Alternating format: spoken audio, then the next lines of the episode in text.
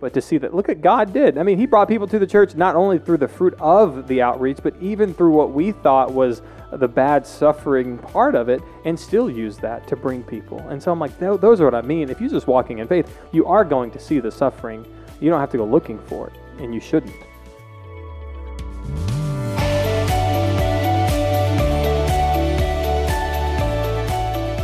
Welcome to this week's episode of the Life Group Leader Podcast. This is Pastor Evan, and I'm joined with Pastor Hayden. Just kidding. I'm just kidding. I'm Pastor Hayden, and that was Pastor Evan. And here at Compass Bible Church, we exist to make disciples of Jesus Christ by reaching people for Christ, teaching people to be like Christ, and training people to serve Christ. And everything we do here at Life Group Leaders, including this podcast to equip you, is to fulfill the mission of reaching, teaching, and training. And so we are here looking at the new series, uh, People and Promises, and we are in our second sermon uh, on this topic. And my prayer and my expectation is that we can help you lead uh, effective life groups on this sermon called The Incubation of a Nation where Israel is enslaved uh, to Egypt, but in God's uh, in, God's great plan, they're actually being incubated, being prepared to be the nation that God has called them to be. Pastor Evan, would you like to read the text that we're going to be in in the genealogy of Matthew? It would be my pleasure. Matthew chapter 1, verses 3 and 4. And Judah, the father of Perez, and Zerah by Tamar, and Perez the father of Hezron, and Hezron the father of Ram, and Ram the father of, of Amminadab, and Amminadab the father of Nahshon, and Nahshon the father of Salmon. All right, well, Pastor Hayden, you just got done preaching just a few minutes ago, and we have some life groups to get ready for. So, uh, the main thrust of your sermon was that we need to trust in God's promises in Christ, and that this would help us not to waver in the presence of suffering or God's discipline. Uh, is there anything that we need to take away as leaders from your main point and anything surrounding it uh, for our life groups this week? I think these are two things that are a part of the Christian experience. And uh, often, I think uh, Christians have a problem, or at least have a difficulty connecting uh, suffering or the discipline of God to an actual uh, robust faith. And I hope that you're able to, through this sermon and through some further study, even through this podcast, to help your group say, you know what?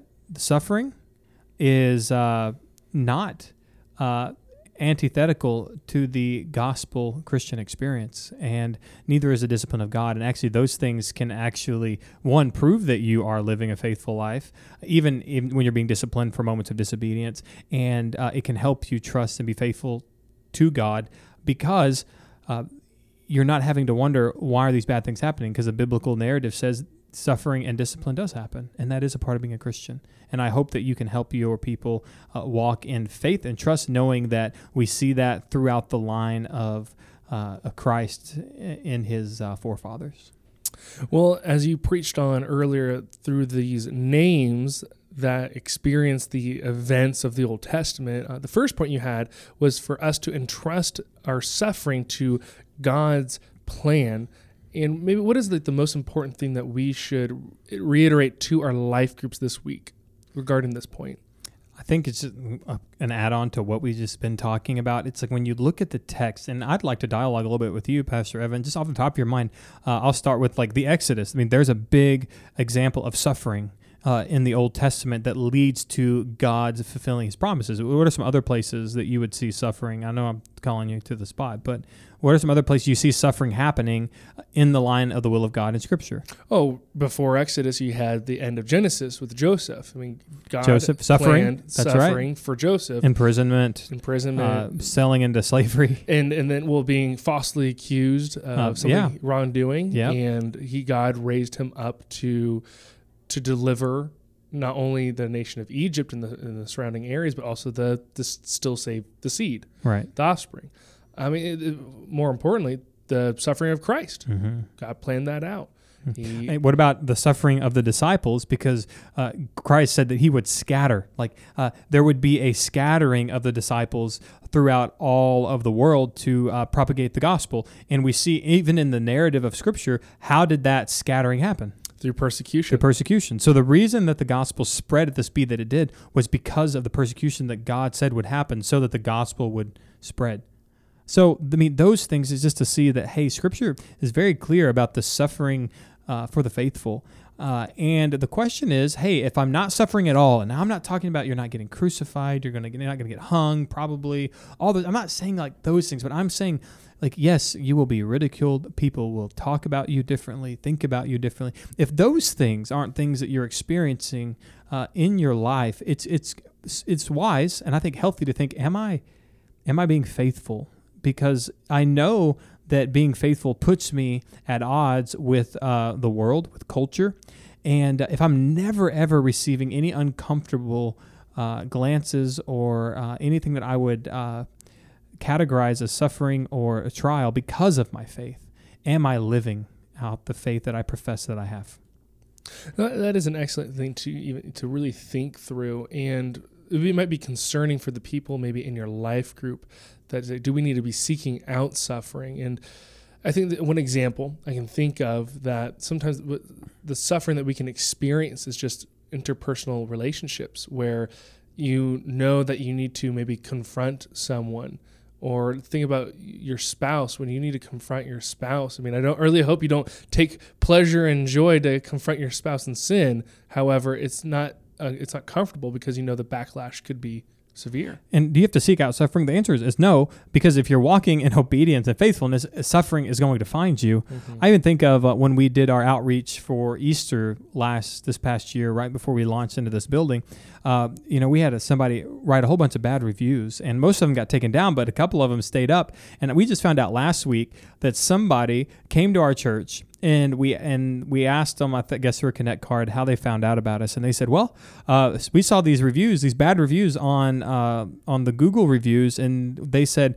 Well, if uh, Satan's attacking a church that bad, we better go see what's going on over there. And so they came because of the our suffering, or the, what we. When I did think it was suffering, because it was, was very difficult to have to deal with that and try to, I think, keep our church uh, motivated, even in the midst of well, it obviously looks like people in the community don't want us here, but to see that, look at God did. I mean, He brought people to the church not only through the fruit of the outreach, but even through what we thought was the bad suffering part of it, and still used that to bring people. And so I'm like, those are what I mean. If you're just walking in faith, you are going to see the suffering. You don't have to go looking for it and you shouldn't. Mm-hmm. And I can think of our, one of our sister churches in Southern California going through with getting their building approved. Mm-hmm. They're just trying to walk faithfully, and at first the city you know rejected it and they were tested to go okay how faithful will we act in this? Will we lash out or will we suffer well and endure? And god bless their efforts and now they have been approved to move forward on that building project. And sometimes with these little moments of deliverance, we know that it's God who delivers, and ultimately the deliverance uh, that Scripture is pointing to is the, the deliverance from sin, and that goes to your second point to grasp God's plan for deliverance. And so, as life group leaders, Pastor Hayden, again, what is the one thing we should have what's the one thing that we should communicate to our life groups around your second point? The continuity of God's plan for deliverance throughout redemptive history. And I, maybe that sounded big, but I think that's a concise way to say it. That there is no gaps in God's redemptive plan. There, He didn't miss anything. Actually, as you look at the history and the biblical accounts, it's all pointing to Jesus. And I hope I did a good job of that in the sermon uh, that show you all the ways that the Old Testament is continually pointing to Christ. And I know I missed some because we even talk about uh, the the snakes that were killing Israel and how literally Jesus points back to that exact. Uh, scene uh, when they're in the wilderness about how he, uh, just like the golden snake, it was serpent was lifted up, so the Son of Man must be lifted up, and whoever would look upon him will be saved. Just like when you looked upon that golden serpent. I mean, that is a that's a Christ picture in the Old Testament that Jesus directly uh, pointed to in his own crucifixion. And so I know we didn't hit all of them, but I hope we hit enough of them to see, wow, all of this points to Jesus. Well, and something that you and I have been dialoguing with, and even you and I have been talking to people throughout the lobby of like, okay, why are we taking so long to go through the genealogy of Jesus? It's because of how important it is to not just you know I don't know but the culture here, where that might be a temptation of like, hey, let's just focus on the New Testament because that's the closest thing to us. But for us to know the totality of Scripture and to understand the con- continuity. Why is it so important for us to know the continuity of the entire Bible pointing towards Christ? if we don't and and maybe and maybe this isn't you but maybe it is and if it's not you it is people in your group uh, because even if they can't put their finger on this fact they just have a problem trusting in god's promises. What will help them and give them just the utmost confidence is when you see that the whole bible is pointing to one thing. Like it's not just that jesus showed up you know 3 or 4 ad which is is kind of a hard thing to think about because it's really in conjunction with his arrival is how you see the time differences uh, put from BC and AD. But the point about it is saying thousands of years has gone by, and wh- why is that moment the moment of salvation? Why is that moment the the culmination of redemptive history and the arrival of Christ? Well, because that was always the plan. And if you can help people see that, man, not only do I think your evangelism and discipleship would grow, but so many people's faith is going to be strengthened through continually pointing people back to the continuity of Scripture and how the problem is, again, so many problems, but one specific issue is the way that we grew up learning about the Bible was here's a story, here's a story, here's a story, here's a story, period. Not here's a story that leads to Christ, and here's a story that leads to Christ, and here's a story that leads to Christ, and here's a story that leads to Christ, and all these stories, they actually lead to Christ. so anyway, that's what I think is going to be helpful to point out to your people. All right, and then your final point is for us to embrace God's discipline and and yeah, you unfortunately you didn't have another hour to explain the discipline that Israel kept facing in the wilderness and how the even the wilderness overall was a grand discipline from from God. So, same question with the other points, what is the one thing that we should have ready to communicate to our life groups this this week under point number 3? Holiness matters. Uh, discipline uh, comes in light of our inability to live holy. Uh, and that is seen in a large part in the actual substitutionary atonement of Christ, right? Our disobedience, our, inca- our inability to be holy means that somebody had to be holy for us. Now, in that, now that we are justified in Christ, we now have that substitution of Him. He's given us the Spirit of God in us as we've turned away from our sins and trusted in Christ. Now we have the power uh, through Christ. We have the capacity for holiness, and now God enacts holiness in us, uh, and that is seen. Uh, as we as he's testing us like we talked about uh, and him revealing our hearts and then god disciplining us to correct our hearts and through the power of the spirit he is sanctifying us and discipline is a, is a large part of the sanctification process for the Christian. And so we have to be able to embrace God's discipline because to be a Christian means that I'm going to have to deal with the discipline. Being a person of the promise, being a people of God, discipline is a part of it. It goes with the territory, like uh, the introduction playing football. It's just part of it. And I think going to build upon your point and using your own words is that trials reveal our hearts and God's discipline corrects our hearts. And remembering that God's goal is for us to be in his image. We're creating it created in his image. We need to be recreated in a sense. Conformed is conformed. a good word, right? The scripture and uses. When we're recreated, then we're conformed into his image. And everything in our lives God is using to conform us, including discipline. And so that's something that we need to encourage our life groups because, as you mentioned before, our current culture likes to avoid suffering and pain as much as we can. But God wants us to endure it so that He can refine us to remove the, the dross, the, our sinful habits, and to pl- replace those with His righteous habits in us so that we can properly display the image of God uh, scripture I didn't give, I alluded to and talked a little bit about it, but it's Deuteronomy 8, 1 through 5. I think it's going to be a great summary of the wilderness uh, journey of the Israelites that you guys can actually bring up uh, as life group leaders into your group to say, hey, this is exactly what was going on. Uh, and a big part of that was uh, the discipline. Know then in your heart that as a man disciplines his son, the Lord your God disciplines you. And that's Deuteronomy 8, verse 5. And so yeah, that's a good one to jot down. Maybe bring that up in your group if you have some time. All right. Well, is there any other helpful insights or maybe cross references that might be able to help us as life group leaders uh, to be able to be ready to lead our life groups this week? The insight is and I have to do this as the pastor, and I know it can be difficult as a life group leader.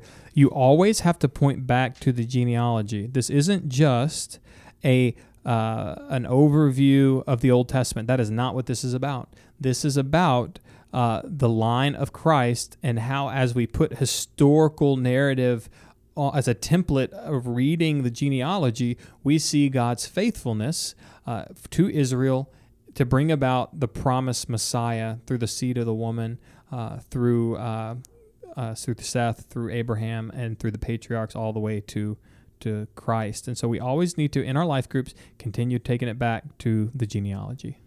All right. And with the life group questions that you uh, wrote down, uh, what is the direction you need us to take? I mean, obviously, we don't want this. This is a temptation in the series in the genealogy as we do an Old Testament survey, essentially, but it's always connected and rooted in the genealogy.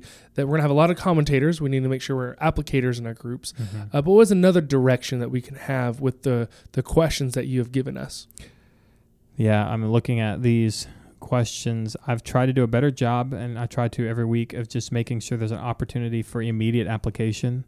Uh, and so I hope that I've been able to do that. Uh, and really been talking a lot about continuity. Uh, how is uh, suffering a normal part of the Christian experience? Uh, why is accepting that God is a disciplinarian hard for some people? Like all of these, I've I've pray and I hope that I've done a good job of bringing these to immediate application. And so, really, I've tried to make that part easy on you guys because I'm not trying to ask you guys to become scholars to know all of this technical information, although it's important for you to know the narrative and how it all connects. I hope and pray that these application questions are super applicable. Uh, and uh, yeah, I think on question number uh, two, I think one thing would be helpful is I have in parentheses uh, using the verses of Philippians 3 8 through 10 and Romans 5 3 through 4 and use other scriptures that you may know to explain how suffering is a normal part of the Christian experience. Uh, I just have some other scriptures ready to show them without a shadow of a doubt in their own minds that, hey, scripture talks a lot about suffering and how it's a normal part of being a person of the promise of Christian experience. All right, and Pastor Hayden, was, is there a particular resource that you were using uh, this week to kind of help you understand, you know, the how Christ is in the Exodus account from Exodus, Numbers, you know, Leviticus, Numbers, Deuteronomy. Yeah, sometimes I use Logos, and so and I, I guess I could just give you a, a, pitch on Logos.